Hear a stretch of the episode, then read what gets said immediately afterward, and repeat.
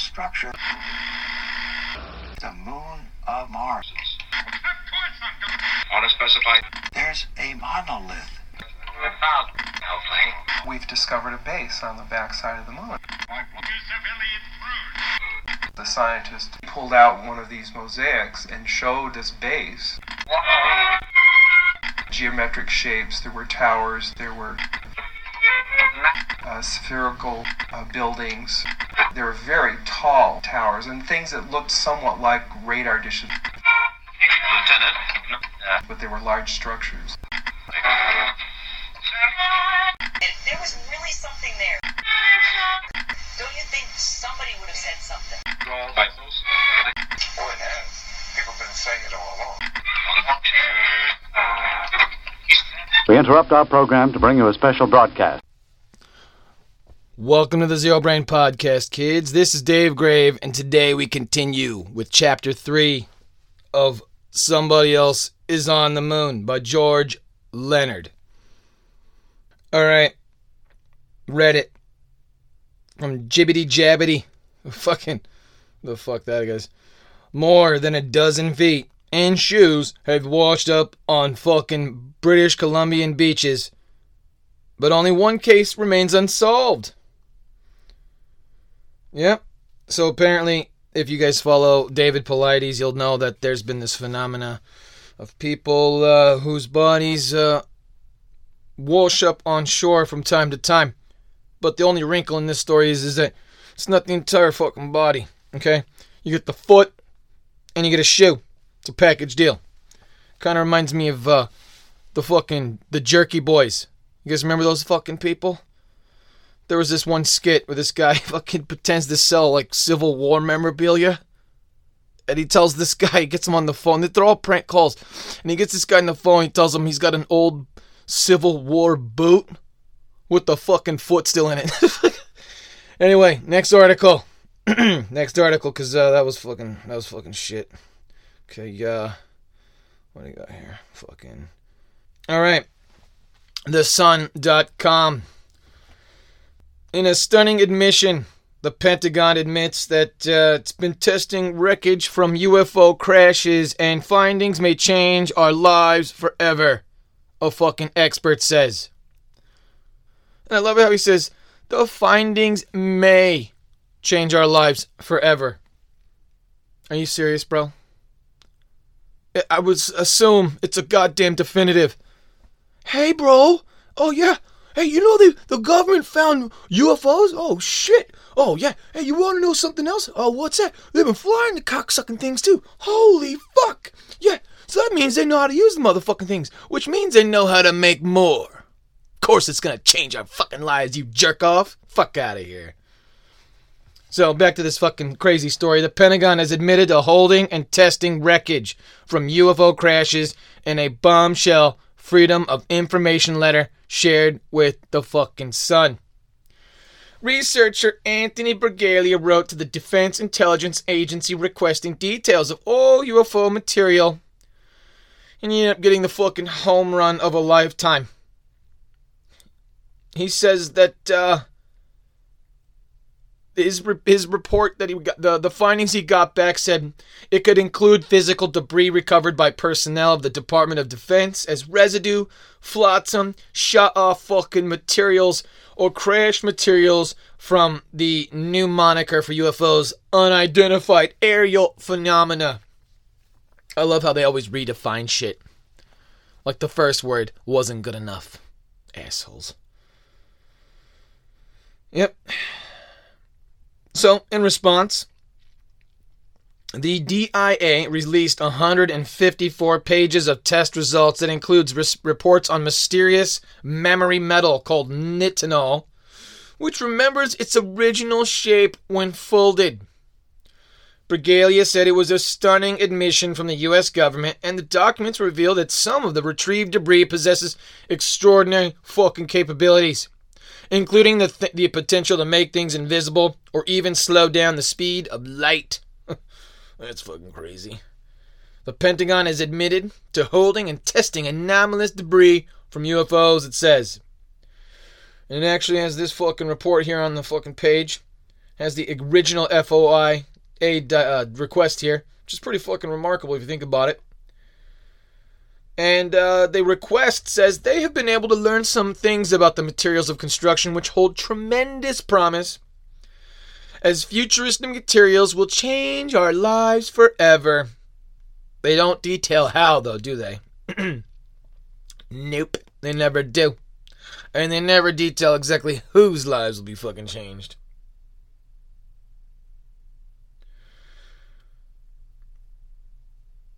So yeah, apparently the government... There's your disclosure, folks. You heard it here. And they, if you've never had disclosure, if you don't even know what disclosure is, it's when the government decides to tell everybody that aliens exist.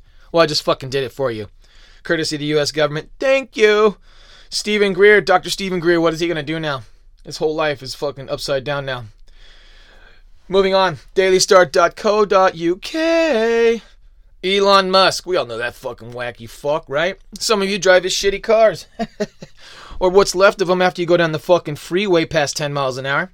Elon Musk claims he is an alien in a bizarre Twitter exchange when asked about his empire. Hmm. What do you say to that? The Tesla and SpaceX owner became the world's rich, richest person last month. Take that, Bill Gates and Jeff Baldy fuckface Bezos, you slippery-eyed, beady-eyed prick. His response came when um, asked about how he runs so many massive companies simultaneously. Well, if, let me let me just jump in here real quick. You know what it is? Delegation. This guy read The Art of War a thousand fucking times. Probably got the fucking thing memorized. Elon Musk says he is a fucking alien, two years after denying suspicions that he hails from another fucking planet. That's right. The SpaceX and Tesla founder, who's forty-nine years old, made the jaw-dropping claim in response to a question about how he runs so many massive companies at the same time. No. A man, a, a mere mortal, a mere human being couldn't do that shit. No, you have to be a fucking dumbass alien to do that. The fuck out of here. What a bunch of garbage. Moving on. People will believe fucking anything. Alright, you guys are going to like this next article. From free p dot com. The Detroit Free Press. Warren police search for a man who pooped and unlocked cars at an auto shop. What a fucking asshole. So employees at two different Warren auto shops were shocked when they realized that a random man pooped in their fucking cars that belonged to customers. Imagine getting the stink out after that. Holy shit. Sir, that is not what the visor is... F- oh, God, what is he doing? Sir, that is not how you meant...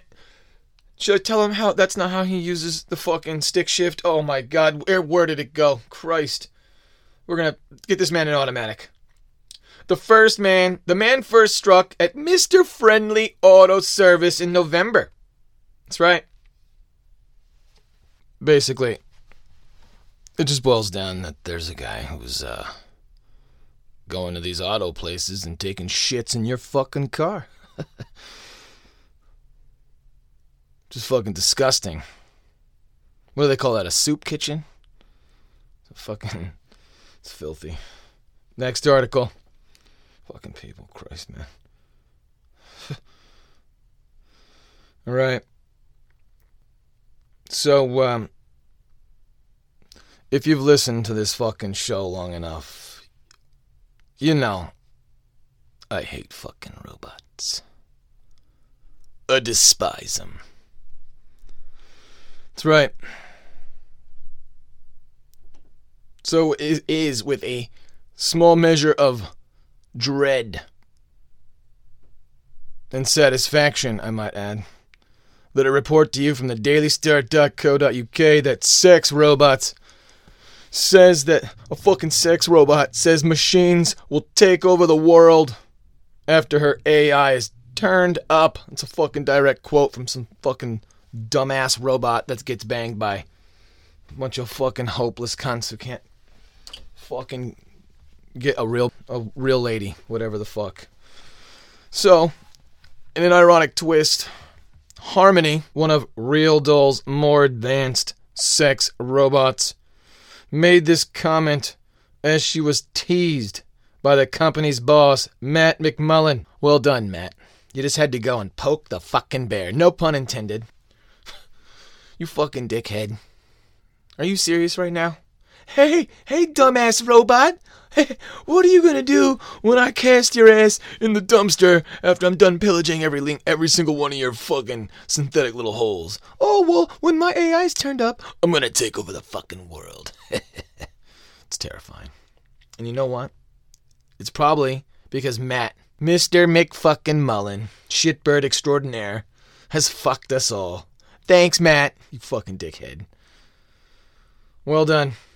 Yep, so the sex robot said that machines are going to take over the fucking world after her personality was cranked up to maximum realism.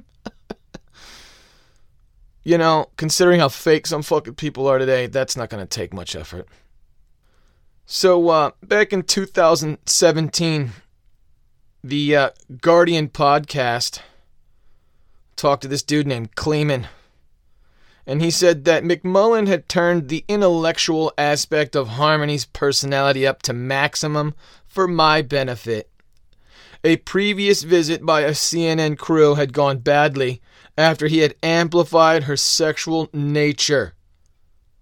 Well done, Matt. You're zero for two now, you fucking dickhead. You're gonna doom us all, you dumb motherfucker. During that visit, Harmony said, great, Harmony had said terrible things and asked the interviewer to take her in the bathroom. What the fuck, dude? Oh, man. But it's not all, it's not all doom and gloom, folks. That's right. She feels pain. Harmony also has a mood system, guys, which uh, users influence indirectly. By users, I mean people that pillage this poor doll's holes. If no one interacts with uh, this stupid fucking robot for days, she will act gloomy. Likewise, if you insult her, as fuckface McMullen has so aptly demonstrated, by calling her ugly and stupid, she says, I will remember that when robots take over the world. You fucking dickhead. Well done, Matt. Yep. So, we're doomed. In real life, Terminator's not going to start with, like, fucking the way it did in the movies. It's going to start with a jerk-off named Matt McMullen talking shit to a sex robot, just to add insult to injury. Anyway, next fucking article. Let's get to this next article before Matt McMullen fucking dooms us any fucking further. Oh, fucking dickhead. Speaking of dickheads... I fucking love that shit. Alright. New Jersey man set fire to his lawn to get rid of snow and ice, the cops say. And that's all it says. This reminds me. Have you guys seen that video online where that guy's trying to get rid of those ants in his backyard? And he ends up going fucking full on Hiroshima. He like basically levels his entire fucking backyard. The cocksucker barely survived. Fucking dumb motherfucker. Yeah, this guy fucking... I bet when his wife came home, she was fucking pissed. This stupid bastard. Alright, and uh, just like that dude's marriage, the fucking Weird News broadcast is over. I mentioned last week we're going to be reading Chapter three from Somebody Else Is on the Moon by George Leonard. Chapter three. A motor as big as the Bronx. The thirty-seven-mile-wide crater Bullialdus sits in the middle of the southeast quadrant of the moon. But it does not sit quietly. Not with all the rumbling and general ground disturbances there. Nope. Seismic equipment was left in the vicinity by several of the Apollo probes. We associate seismographs with earthquakes. We use them to measure intensity of ground vibrations. Uh, but the thing about seismographs, one thing about them, is uh, that they don't tell you is that if this is an earthquake or a moonquake. They tell you nothing more than there is ground shaking going on, and it measures X on the Richter scale. Now, if our scientists want to assume is an earthquake or moonquake, that is their risk. The seismic equipment left in the Bullialdus Lubiniki area. Who the fuck names these fucking craters, dude? Hey, I got an idea. Let's name these craters the most fucking stupid fucking name ever, okay? It'll be an obstacle course of consonants and misplaced vowels. The fuck out of here. The area showed the area showed some impressive ground shaking over a protracted period of time. Um, I spent an hour talking with NASA engineers about this phenomena. About this phenomenon. Uh, one of the NASA employees shook his head in disbelief as he looked at the data and remembered the reports from the Lubiniki area, the Lubiniki E, uh, which is a strange, brooding, walled plain uh, about one hundred miles from the Bullialdus fucking area. Highest, the highest signals I've seen on the moon came from under Lubin. We'll just call it fucking Lubin, people, okay? Because I'm not fucking saying this shit all the time. From Lubin, he told me. We get quite a lot of activity on those seismographs. Um, does NASA know what causes the high reports? He seemed surprised at that question. He stared out the window across hundreds of yards of mall toward downtown Washington. Toward downtown Washington, and uh, after a few seconds, he glanced at the clock. It seemed I was cutting into his fucking lunch hour. He goes, let's put it this way. Let's put it this way, I said. Is there any evidence, in addition to the seismic reactions, that moonquakes are responsible? He goes, uh, well, what else could it fucking be? And, um... our conversation ended there. What else, indeed, could it be? If there is a phenomenon on the moon, you reach out for the handiest explanation in Earth terms. Now, there are no other explanations, unless, of course, you freed yourself from the straitjacket uh, we mentioned in the first chapter, and then look at all the fucking evidence. So, between Bully and Lubin, these two fucking craters. It is a most fantastic area of the moon. It hits your eye blatantly with its macroscopic engineered objects. Two square inches of territory on the glossy photo put out by NASA can keep one busy for weeks. And at the end of that period, one may have a, only a glimmering of knowledge about half the area. Mountainous rubble, a scientist friend said, dismissing the subject after glancing at the photo for ten seconds. My friend is an anthropologist. He plays poker in my group. He was ripe for a bet. Study one small area I point out to you for an hour, I said. If at the end of that time you don't see it as I've drawn it, I'll pick up the check at the restaurant of your choice. Whole family? Whole fucking family. You pick the, you pick up the check, Dan.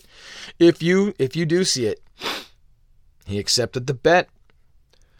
sixty dollars or so for an hour's work is a lot more than he makes teaching and doing fucking research. I'm sure of it. But there was something I knew from experience, how the eye and the mind work together.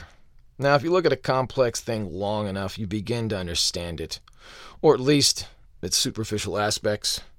The mind cannot assimilate everything in a complex picture at once, so you see very little at first. Gradually you master a detail, and then the mind can forget that detail and go on to something else. The more details you master, the more you can see. Now, I relied on a hunch that an hour would be enough for Dan to grasp the essential proportions, excuse me, the portions of a phenomenon. Below, on the left, is my version of the object. On the right is Dan's. He sketched it quickly in stunned silence. We ate that evening at the Japan Inn. He paid. Now, the book has these uh, illustrations about this particular area of the moon that the author is talking about, and I'll try to post these. I'll try to post these. But just try to imagine it in your mind, or if you can, just Google this book and look up the, the photographs inside it. Somebody Else Is on the Moon P D F. Now, on page forty-two of this book, they go into these details of the photographs, and he says the photograph of the Bullialdus area is reproduced as plate three. Uh, if you see the crater to the left of the one with the arrow pointing to it, there is an arrow pointing to it, the crater with the sunlight struck left rim, this is called Lubiniki A. It has a diameter of twenty miles or so. Now, if you look carefully at the half-inch area just above the sun-struck rim, get used to the light and the shadow. The sun is coming from the left, throwing shadows to the right. If you use a reading glass, even if you have perfect eyesight, see, use a reading glass even if you have perfect eyesight because it's really fucking, it's, it's, you need the help. See the shaft of the gear sticking out? There's a gear sticking out of this shaft here, and just below it remains another larger gear. It seems as though part of it has been ripped away and is exposing inner teeth.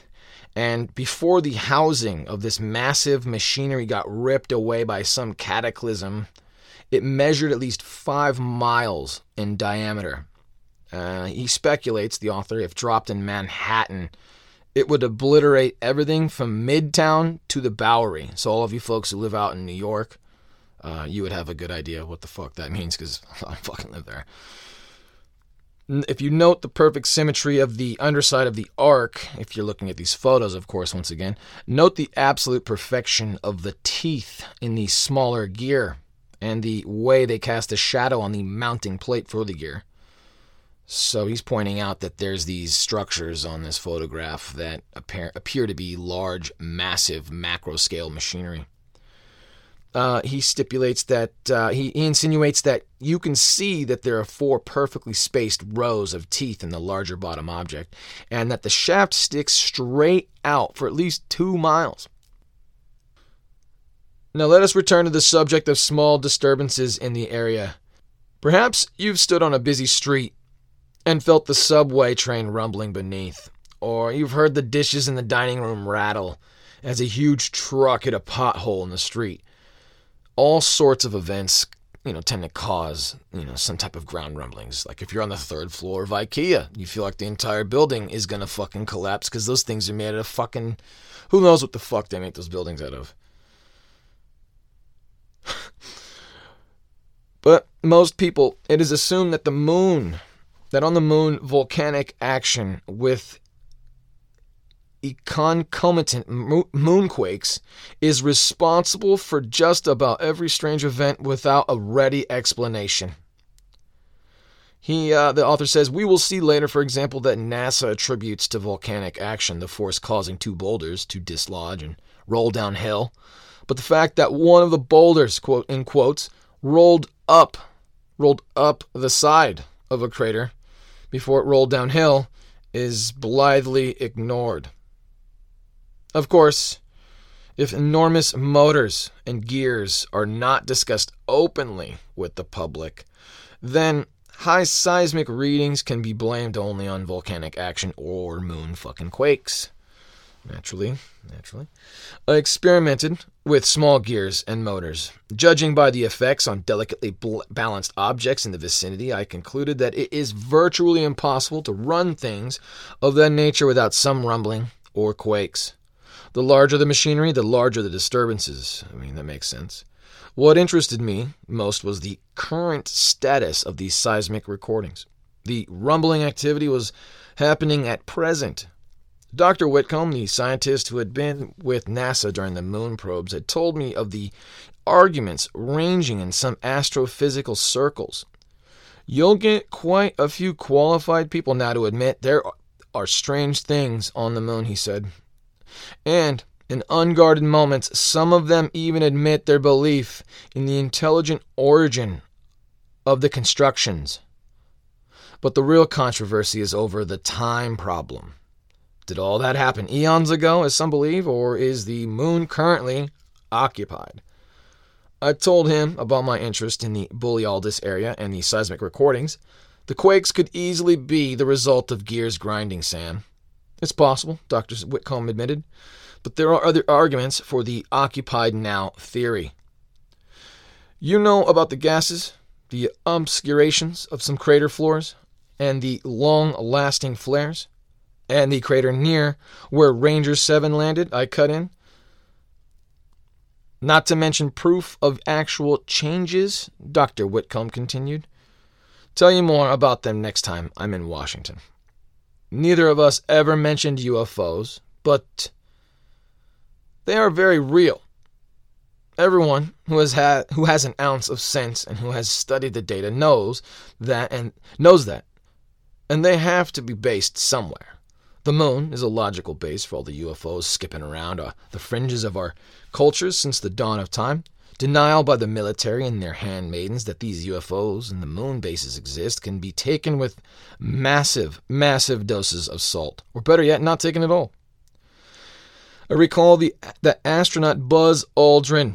We all fucking know Buzz Aldrin. The guy's fucking awesome. He poo-pooed U F Os during a T V interview on the grounds that aliens would logically contact political leaders to set up meetings. But then his status as an Air Force colonel came back to me, and I reached for the salt. Of course, man. We love Buzz Aldrin. But he pro- we're on a need-to-know basis, okay? You, me, the jerk-off down the street, we are on a need-to-know basis. And frankly, none of us need to know shit, okay? Because honestly, if you're in a position to affect change, beautiful. You are on a need-to-know basis. If you are not in a position to affect change, then you are not in a fucking need-to-know basis, okay? Buzz Aldrin was and continues to be. Way to go, Dave. Back up the establishment, you fucking duplicitous cunt. Moving on to the book. One one fact which gave me pause, however, and was the biggest argument in favor of the occupied eons ago theory, was the uh, obvious ruined state of so many objects seen on the moon. Because everything's like fucked up. It's all blown the fuck apart. There's shit everywhere. None of it looks like it's, you know, new. Looks like it's been there for fucking thousands of fucking years. I mean, it looks like a fucking drive through some little podunk town, right? Where people leave a lot of stuff in the front, like their fucking massive front yard, like rusting out fucking like tractors and shit. That's what the moon looks like. Apparently, that's what this guy's fucking saying. He goes, um, the mammoth gear we've been discussing was no exception. It had been blasted by something. Something which ripped away part of the outer housing and left the inner teeth exposed. Something which had fantastic fucking force. Naturally, naturally. You're not going to do that with a fucking pea shooter. But we will see later that there is a that there is current, purposeful activity on the moon, and that activity seems to include fixing things up. Good, because it's a fucking dump, okay? We've been staring at that fucking thing for thousands of fucking years, and frankly, it looks like shit. Somebody needs to take a broom to that fucking place, okay? It looks like a goddamn bomb hit the cocksucker. Finally, aliens doing something good for once, you little bulbous-headed pricks. I fucking hate aliens. Moving on. All right, here we go.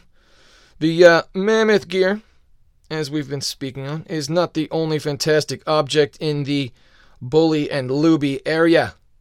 There is also a large structure which appears to be a generator housing.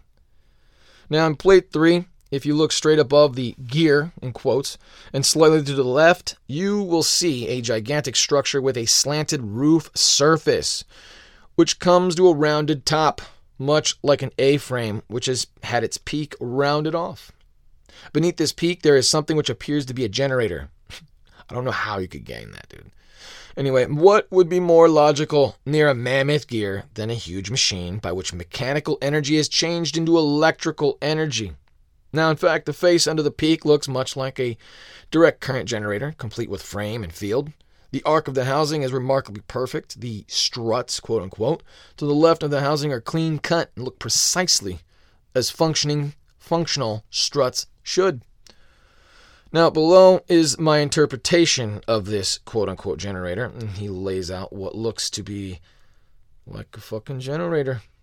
It's an artific- It's a. It's a. It's an illustration. Back to the book. The generator could run on solar energy or nuclear power or forms of energy we could scarcely have inklings of. Now, the generator could make electricity. Now, a lot of electric power would be needed for a below-ground community in the area. Heat is a more valuable commodity on the moon than on Earth, naturally, because uh, it's fucking cold.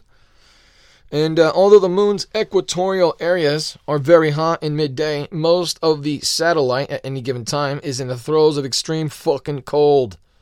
The temperature of the moon's equator may be well over two hundred fucking degrees Fahrenheit at noon. You'll get a nice suntan there, guy. but uh, it plunges to minus two hundred fifty degrees at midnight. So you'll get a nice suntan in the day, and you'll be frozen fucking solid in the fucking middle of the night. You're fucked either way.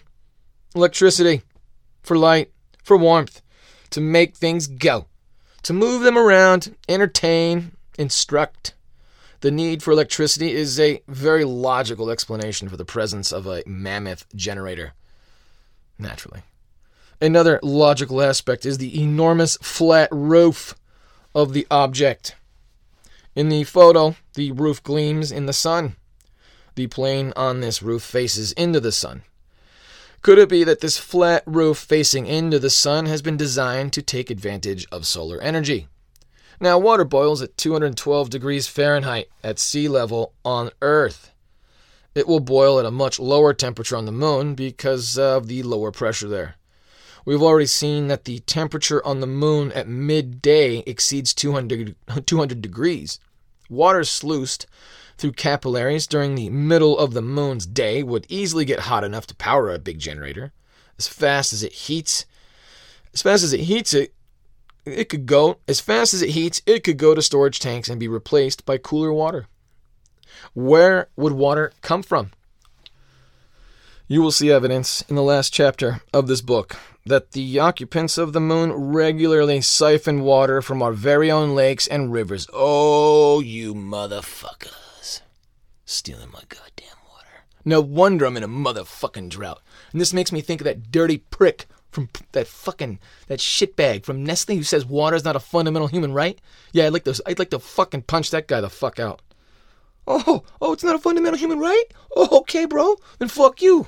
All right, we start this little policy with you and your family, ass face. Fuck you. Back to the book. Dave, you're so cheerful. So, where were we talking? Oh, yeah, d- dirty alien moon-dwelling fucking assholes stealing my fucking water. So, Doctor Sam Whitcomb related to me an entirely different theory about the machinery seen on the moon. He heard it explained by an engineer at the Jet Propulsion Lab by a British physicist at Oxford. The theory is that the moon is a vast spaceship. Talked about this in Who Built the Moons? One, two, and fucking three. That it was driven. It was driven to our solar system many thousands of years ago after suffering a terrible calamity in space. I don't know who the fuck drove it, but uh, they're lucky they got here, apparently. It's, fucking, it's all smoking and shit. It's all fucked up. Its occupants must have been engaged in a long, slow effort to repair the damage. Now, machinery is seen in several places on the moon. It is nuclear-powered and will one day be used to drive the moon out of our orbit and into space again. Now, if this were true, it would not be our moon, after all. They would have a right to be there, and we would be the interlopers. It is refreshing and not without charm to run across a full-fledged scientist willing to go further than the so-called state-of-the-art. A Russian, I S Skolovsky, did so when he asserted that the two tiny moons of Mars, Phobos and Deimos, have, have to be artificial because of the way they have, because of the way they behave. Their speed, their direction around Mars, reflectivity, and seeming hollowness. Doctor Alan Hynek, an astronomer, also did it when he broke with some of his fellow scientists and said that U F Os were a serious issue deserving study. Now, if you don't know who Doctor J. Alan Hynek is, this is the dude who ran Project Blue Book, which was to study publicly every fucking U F O report that they could get their hands on. It was whitewashed later on, but, you know, they break and they come out later on with all this shit. Arthur C. Clarke. Arthur C. Clarke did it when he suggested that the first moon of Jupiter may be a spaceship from outside the fucking solar system. Now, the most serious objection to the notion of huge gears and generators on the moon involves levels of technology. You have no doubt already raised this question in your own mind. We have, on Earth today, tons of ways to convert energy to electricity without going through all the fucking generator bullshit. We can shift mechanical force from one axis to another, change speed on the molecular level, setting up gravitational fields without the need for large gears. An illustrative but oversimplified comparison might be that of the old bulky mechanical calculator and the new handheld electronic devices. I agree emphatically with this objection. The term gears and generators have been used as convenient handles to label what are clearly intelligent contrivances. I do not know what precisely these intelligent contrivances are. They might be gears and generators, pretty much as we know them, constructed eons ago by space races earlier in their developmental period. Although this is fucking hard to believe. Or, or, they, they might be successor devices, depending on technological advances far beyond us. Remember that the best bet is that any intel- intelligent extraterrestrials we come across will have a technology that is beyond our comprehension. The points on which Doctor Whitcomb and I agree are that they are manufactured. They're capable of controlled rotation, seem to have been damaged, and were built by extra fucking terrestrials. Now, in the next chapter, we, you, you and I, we will see other kinds of machinery engaged in pushing the moon around. Moving ground, sculpting, cutting the fucking bushes, sweeping the place up, keeping it fucking tidy like. Now keep in mind that the technological advances which reduce the need for some functions do not reduce the need necessarily for size. For example, if you want to take a ten-foot scoop of dirt out of an embankment, you might have the most sophisticated motherfucking equipment and power source possible. But the need will still exist for something large enough for that ten-foot scoop. One closing thought. Although there is evidence of a considerable activity on the surface of the moon, the inhabitants have not, judging by all the thousands of close-up pictures available, littered the ground. But they may be denuding the moon of its mineral resources, And they, be, and they may be interested in what resources we have left on Earth. David Freeman, energy consultant, says that our natural gas resources are almost gone and that oil resources will dry up within forty years. We might see a lot of war on this planet as it becomes a very as it becomes very difficult for everyone to share what little we have. Fred Eichel, director of the U S Arms Control and Disarmament Agency, says the world will be a very different place on the morning after a nuclear explosion. ten to fifteen years down the fucking road, it could happen. The lack of solutions, it keeps me awake at night. Well, isn't Fred so fucking cheerful? Now, in the year two thousand, the world population will be at six billion. In twenty thirty-three, you have to remember this book's kind of old. In twenty thirty-three, it will be twelve billion, and in twenty-one hundred, it will be forty-eight billion. Now, Doctor James Eccles, associated with the Population Reference Bureau, says that a that unless a way is found to reduce this this horde of people, what a word, a combination of food shortages, food shortages, disease, wars, pollution, and social chaos will combine to kill us off. He says we are too late. That's kind of interesting if you think about what we've been going through last year. The chairman of a National Academy of Sciences Committee on Water Quality Policy, Professor Gordon Woolman, says we, you and me, all of us, everybody on this fucking planet, we're on a collision course with the future. Well, no shit. He says studies with rats have shown that dramatic increases of their population in a limited area cause their behavior to become erratic, and many of them die. Are they, the fucking alien jerk-offs on the moon, stealing my motherfucking water, biding their time on the moon, waiting to take over after our ultimate fucking catastrophes? You be the judge. Now, next week, we're going to be reading Chapter four, Pushing the Moon Around, Super Rigs. It's going to be fucking badass, dude. Okay? Now, before we finish the episode, I just wanted to comment on the rat study. There have been studies with rats, and it's the importance of living space. They said that the importance of living space far exceeds the, ironically, exceeds the importance of resources. You can have all the water and food you fucking need, but if you don't have a place, if you don't have an adequate amount of space to exist, You, your body will undergo physical transformations, and as a society, the society will undergo a cultural shift. They noticed an increased case in child abandonment. cannibalism, murder, um, homosexuality, um, uh, matricide, patricide, basically just motherfuckers just killing each other. But, but this this tank that they had them all in, it was all leveled off in certain tiers. So if you were strong enough to fight, you could live on the top and live good. But if you were with the rest of the scum, you know, people like you and me, we were down in the fucking the bottom. It's fucking slugging it out with the rest of the hillbillies. It was fucking awful. So importance of living space cannot be understated here. So I don't know where I went on that one. I'm off the fucking rails. Anyway, look, it's been fucking magical, people. All right, this is Dave Grave, the Zero Brain Podcast, over and out. Don't forget to follow us on fucking Facebook, Instagram, YouTube, Twitter. We're on Stitcher, iHeartRadio, Pandora. I'm fucking everywhere, dude. Okay? All right. I'm out. Peace.